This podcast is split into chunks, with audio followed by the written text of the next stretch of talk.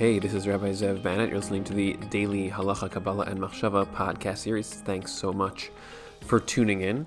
Uh, if you are interested in this kind of content, you want to get more, head over to www.yesodblocks.com where you can subscribe and get access to all the content we have going on on that platform. We're constantly adding new stuff, and the platform is undergoing upgrades all the time. So join us over there, and by joining us, you also are supporting what we do and helping us to actually create more Torah and share more Torah of this nature and bring more and more truth, clarity, and balance and light to the world as we get closer and closer to the time period of Olam Haba, the immortality phase that is definitely coming at us at very, very high speed and velocity. Additionally, you can check out our other album on iTunes and on Amazon. It's called Tikkun HaYesod, recently released. It's using these Torah frameworks that we're articulating throughout this platform and this series to do battle with the dark side of the internet, the world of pornography. So check that out. Also, Tikkun HaYesod, or just search Zev Bannett on iTunes or Amazon. This is the Erev Shabbos episode. It's Friday today.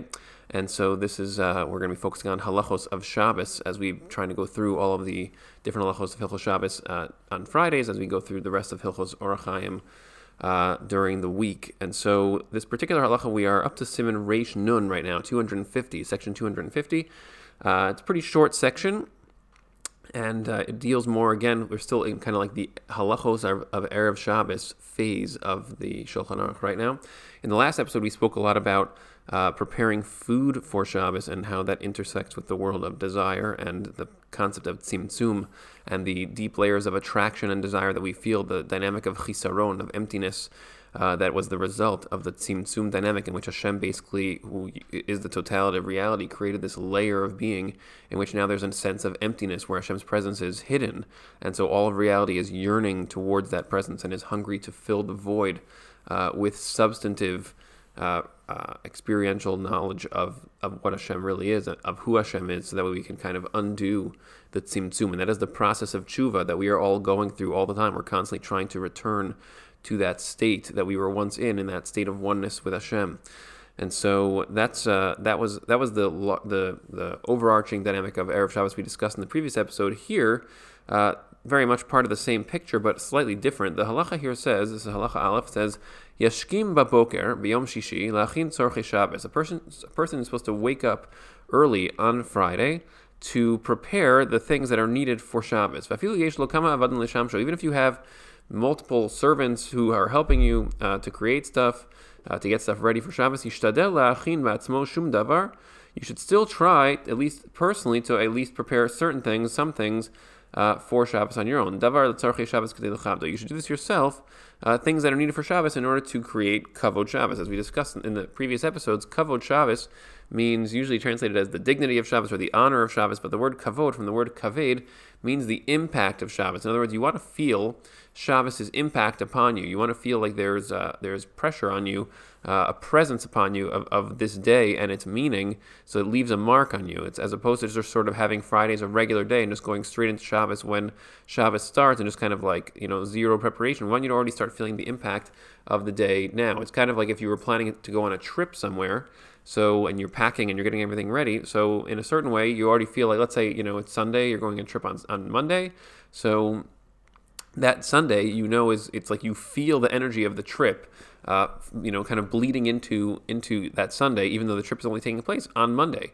And so there's a, there's a, a certain amount of, um, of awareness of that trip and its significance, and it pulls you out of the regular routine of what you would normally do on that Sunday. And now instead, you're focused on this trip and whatever this trip is directing your consciousness towards. So there's basically a funneling of your awareness in the direction of that trip. And the same thing is true here with Shabbos. We want to, we're basically drawing you into a Shabbos consciousness incrementally uh, and in partial steps through these preparations. That's what Kavod Shabbos is. You feel the, the impact of Shabbos from the word Kaved. It, it, leaves its mark on you. And then he says, why and why should you even make sure to do this personally yourself?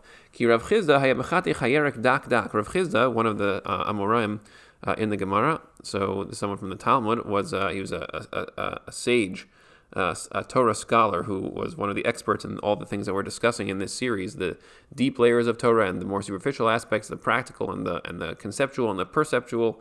He used to cut uh, vegetables into very very small pieces for Shabbos on erev Shabbos. The Rabbi Rav Yosef Hayum Mevakin Eitzim and Rabbi and Rav Yosef similarly also Amoraim from the Talmud. They also they would break break up pieces of wood for fire. Uh, Rabbi Zera hayamad Rabbi Zera would would light the fire himself um, for Shabbos. Rav Nachman imachat abayis umachnes kelim matzrichim Shabbos. Uh, Rav Nachman would would would prepare clothing and other other vessels, and he would bring them into the into the house and, and prepare them for usage. Uh, umehem yilmad kol adam. From them, every person should learn. In other words, we should look at them and say the way that they behaved is a role model for us. Velo yomar lo efgom kavodi. A person should not say, "Well, I'm I'm above this. I shouldn't have to prepare these things myself um, because I'm a person who you know I'm I am too too uh, honorable. I'm too important to do these things myself. I should have other people doing them for me. And why is that? Ki zehu kavodo This this is his this is his honor. The honor that he really has, his true honor, is that he is um, he is uh, honoring Shabbos. He is he is um, he is relating to Shabbos as something which is significant and important. And and just to, to add a little bit to that, it also says this is now the Ramah. Um, hasakin Shabbos. The person should sharpen their knives before Shabbos. Kizeu mikavod Shabbos. This is also part of honoring Shabbos and that you are preparing yourself for eating. And the Mishnah Berurah here adds, well, because if you don't have good knives, sometimes you can get in a fight. You know, there could be some kind of strife in the home, and that's really more of a general statement. You could have strife uh, in the home in, in, as, a, as a result of failing to prepare for Shabbos. And we're going to see how strife is, is essentially undermining the consciousness perspective that Shabbos is designed to create. And just to finish off here, the last second second halacha here, halacha number two, you should try to have as much meat and wine and, and treats as as you can, uh, you know, according to your means. And we're trying to create that that for Shabbos. So let's just try to you know pull back from this for a second and look at what exactly this is uh, this is really talking about. So the uh, the first thing is to you know just just to give an overarching analogy. I think a good analogy for this entire section of halacha is a restaurant. So when you go to a restaurant, the reason we go to a restaurant is because we want to have everything be taken care of. We, we, we, we want to we want to just be able to focus on the social energy that we have with the people that we're eating with at the restaurant and to and to enjoy the food experience as it opens up our minds and our hearts and makes us feel more free and just more relaxed and more released from the various stresses and pressures and currents of the malacha oriented life that we lead on a daily basis. That's what a, that's what a restaurant is for. And so what we're trying to do is we're trying to create that kind of energy on Shabbos by getting everything ready before Shabbos. And that's that's how we basically accomplish two things. We then create kavod Shabbos, an impact of Shabbos uh, indirectly, that when it's actually Shabbos, so now we have the impact of Shabbos upon us more strongly because it's uh, it's felt it's felt very uh, very fully because it's like that restaurant that now everything is prepared, and we also want to make it that we're drawing our consciousness in that direction already before, like in the example of the trip, by doing preparations on erev Shabbos uh, to direct us towards towards the the actual experience of Shabbos. That when we get to the restaurant of Shabbos, everything is already ready. And let's just add into that the uh, the second point here, which is the, the description of how each person is supposed to try to do some kind of preparation themselves personally for Shabbos, because you should never say, "Oh, I'm actually too important for this, uh, and uh, you know my servants should do this." And the idea there is that um, you know Shabbos is, is something which is more more important than all of us and and for all of us. And so let's just try to let's just let's just tie that in to the framework that we we were, we've been developing over the last few episodes in terms of what exactly Shabbos is for and how it works. And we already have discussed that the whole issue here is that ever since the story of the Eitz Hadas took place, so now we have this dynamic in which our, our consciousness gets funneled into different areas of life as we immerse ourselves and focus ourselves towards those areas. And so the example that, that is the central one is that of malacha. There's lots of different things that we get involved in on a daily basis uh, that are not malacha related, and those are also not irrelevant to this discussion. But the, the primary focus here is that malacha is what draws our consciousness most deeply into the world because it's how we experience ourselves in tangible, actualized ways. Malacha means that you are now taking your consciousness and you are using it to bring greater order to the world in such a way that it is semi semi uh, permanent. I, I, say semi permanent because nothing is fully permanent in the world, but at least the organization that you that you um, uh, install into the world's surface uh, through your consciousness is actually is permanent enough that if there was no you know massive change in nature or sudden event, it would pretty much remain as is. So it's a it's an act of relatively permanent organization of existence, and it comes in opposition to the, to the dynamic the tendency of existence towards chaos and entropy and and and uh, decline. I mean not just decline, but just disorder. And so when we transmit our consciousness into that into that type of a funnel and we basically package ourselves and you, you take your consciousness and you, and you and you use it to to bring order to something so you're going against the natural order and tendency towards disorder of existence. And so when you do it you experience your own sense of existence. It's, it creates this this feedback that you actually validate the fact that you are here that you are someone. You leave a mark on existence. And that's exactly what we're all trying to do. We're trying to all actualize our our self that exists in potential. In other words, we are we are this intangible self that is that is underneath, that is kind of like you know behind the scenes. If you're inert, if you don't actualize and activate yourself, so then you uh, you know you don't um, you don't experience yourself as real, and you'll feel like you're not realizing yourself. You'll feel like you're not becoming what you need to be. You'll feel like you don't exist. You'll feel bad about yourself. You'll feel like you're nothing. And that violates your sense of who you are. You know that you're supposed to be someone. And so the way that you experience the, that being of someone is by actualizing yourself, by making real change, real creativity in the world. This is why human beings love to create things. This is actually the underpinnings of the entire world of business.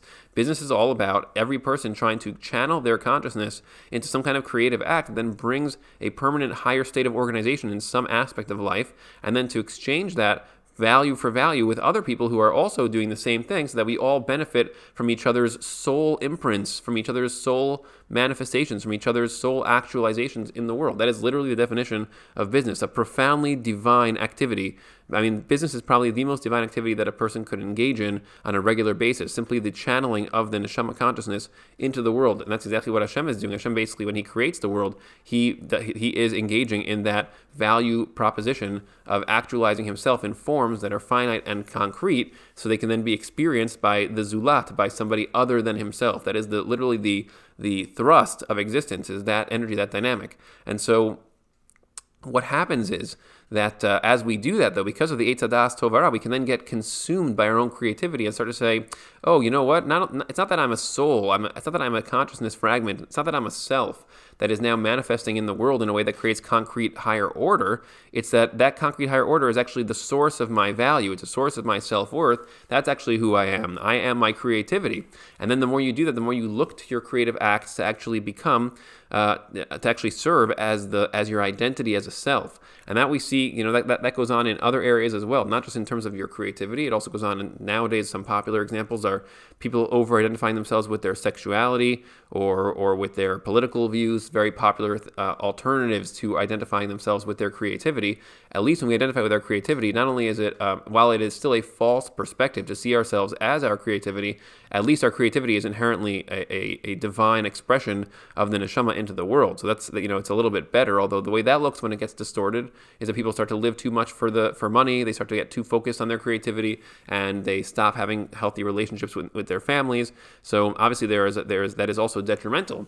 But that's as opposed to the, the po- current popular forms of, of, of, identity, where someone identifies as their sexual nature, uh, their sexual energy, or their political views. Where there, there's really almost no value to that. I mean, the, you know, it's it's it's fundamentally and primarily a distorted self perception in which someone thinks that they are those things, and they get a sense of self worth from those identities, from their political affiliations, from their sexual, uh, you know, uh, structure, sexual habits. Uh, and that really doesn't add much to the world except for a person who's just, you know, uh, getting hyper identifying and hyper fixated on these aspects of their lives and their sense of self from those aspects.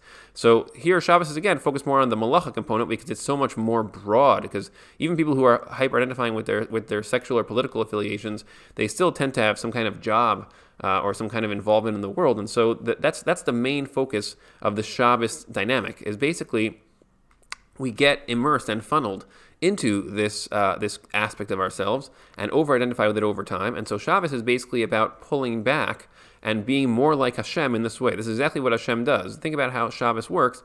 When, like the, the actual dynamic of Shabbos is what we discussed in the very first episode of the series. That Hashem is he he literally, you know, to, to, use exactly the same language, he funnels his consciousness into discrete, concretized, actualized forms. In other words, you could think of it as the substance of being is Hashem's thought, is Hashem's very self. And then he basically manifests himself as every blade of grass, every atom, every you know, every single thing, every tree, every entity that you see is Hashem's consciousness uh, concretized and actualized and manifest into a, an, a physical and concretized form. So that what that what that means is that Hashem basically did this. He funneled himself into those forms, but then at the end of the process, he engages in the in the seventh phase of creation, and really not just at the end; it's throughout. Hashem is constantly doing this. He is able to to end the process of of adding new things, and he's in a state of complete control. That's what that's what the seventh phase was. That Hashem stopped. It says that Hashem is able to stop at will. He can stop creating whenever he whenever it is the right thing to do for his purpose. He's creating with a particular purpose in mind to create a context and environment for there to be a, a place for other beings to participate in the process of creativity. And he, as soon as that context is, is complete in terms of making space for those beings to do so, then he is done making changes, and then everything after that is Hashem constantly recreating what already exists without adding anything new. And so that's that that is that level of control is is there perpetually. The seventh day of creation was there as a as a as a backdrop to the other phases of creation. They, they all took place concurrently in different forms. They were parallel with each other, as we discussed in the first episode. Um, but the backdrop to all of them was this seventh phase that Hashem is still in that phase now. He's in that phase constantly because Hashem is in the phase of absolute proactive control uh, that is purpose directed as to what it is that he is doing. He never gets lost in his creativity and then forgets what his purpose was. That's why Hashem is called Kadosh, Kadosh, Kadosh. He's always dedicated. He is never he does not he never loses his his his purpose of what it is that he's trying to achieve with existence and as existence. And so he is Kadosh, Kadosh, Kadosh, and we're try, and we're trying to be Kadosh, Kadosh, Kadosh like him in this process of Shabbos. That's what Kedushat Shabbat, Kedushat Shabbos is actually about. That we then we take this day and we try to uh, pull back and practice. Again, we do it in a linear way. Hashem does all these things all at once. The entire con- context for the phases of creation was Shabbat, was Hashem's capacity to stop. And so we saw, as we articulated this in that episode, the first episode, that Hashem basically starts the process of creation already. All, as the Medrash says, all of the um, all of the ingredients of creation were laid down in the first instant, and then everything after that was Hashem kind of just um, organizing and, and placing things. And Hashem's Hashem's capacity to be in control of that creation is an ongoing true truth which is the truth of his capacity to stop at any point, which he did many, many times throughout creation. There were things that he paused and changed and moved, and all done at will. And so we do this in a linear way because we actually have seven actual linear days that are supposed to be this very, very step down analogy for that process. And so on the seventh day, we are we are practicing not doing malacha and not engaging in these creative acts to then uh, pull our consciousness out of those out of those funnels and out of those um, uh, ruts and ditches where we basically uh, inserted our consciousness into the world and then and, and tried to manifest and experience ourselves in that in those ways. And so that is the process that we are engaging in as we as we engage in this kavod Shabbos uh, dynamic. And that's exactly what this is talking about here, which is that we are we are spending time here on Erev Shabbos trying to do that to ourselves. In other words, like you can, you know, you can say, I want my servants to do it, or I want other people in my family to help prepare for Shabbos.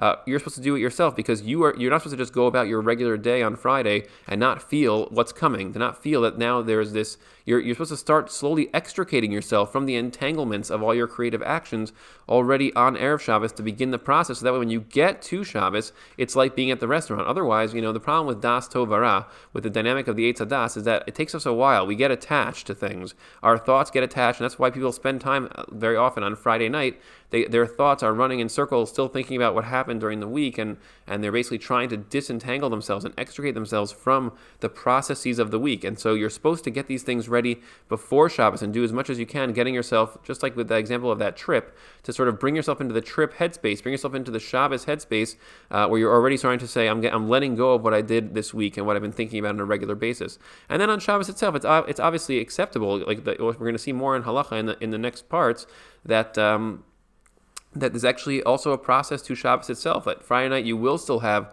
residue from the things during the week, and then Shabbos day, you'll have a little bit less. And the high point of Shabbos is actually the very end of Shabbos. The third meal is the meal that is supposed to be is considered the most kadosh because you're the most dedicated to to the to the inner side of you, to the Hashem side of you at that time, because that's what you're trying to do. Instead of being a, in in in the, the funnels of this world and the funnels of your creativity you're pulling back to be basically you know instead of being in the in the horizontal space uh, traversing the length of the world you're pulling back vertically up uh, as again as an analogy, not literally, up towards Hashem. So that way you can uh, you can actually be reattached to Hashem and and and get back to the the the the fullness that is that is being harmed somewhat by the the etadas propensity of pulling you into your creativity. It's also why the Shulchan Aruch here says that you know you're uh, you're you're you might be important, but Shabbos is even more important than you, and that's because the whole idea of thinking of our own importance is exactly the issue that Shabbos is coming to undermine.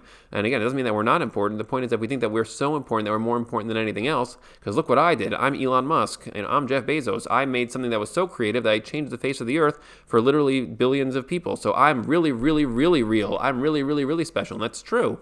They did do things that changed the face of the earth forever.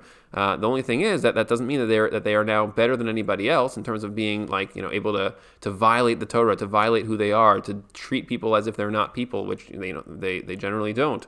Um, and so the idea here is that even someone who is really, really, really important uh, should has to still have access to the perspective that, to the perspective that there is more above them and more beyond them, and that they are not they are not they are only a partial piece of the truth.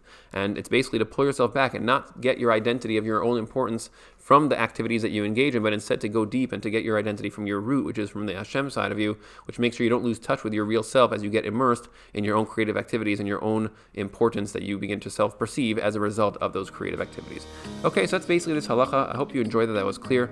And uh, you can take that into this Shabbos and use it to build an incredible energy of oneness with Hashem, even as you experience it inside the physical world and you experience the restaurant of Shabbos as a result of your own preparations. Thanks again for joining me, and head over to Soblogs to subscribe if you haven't already done so, and looking forward to having you join me for the next episode.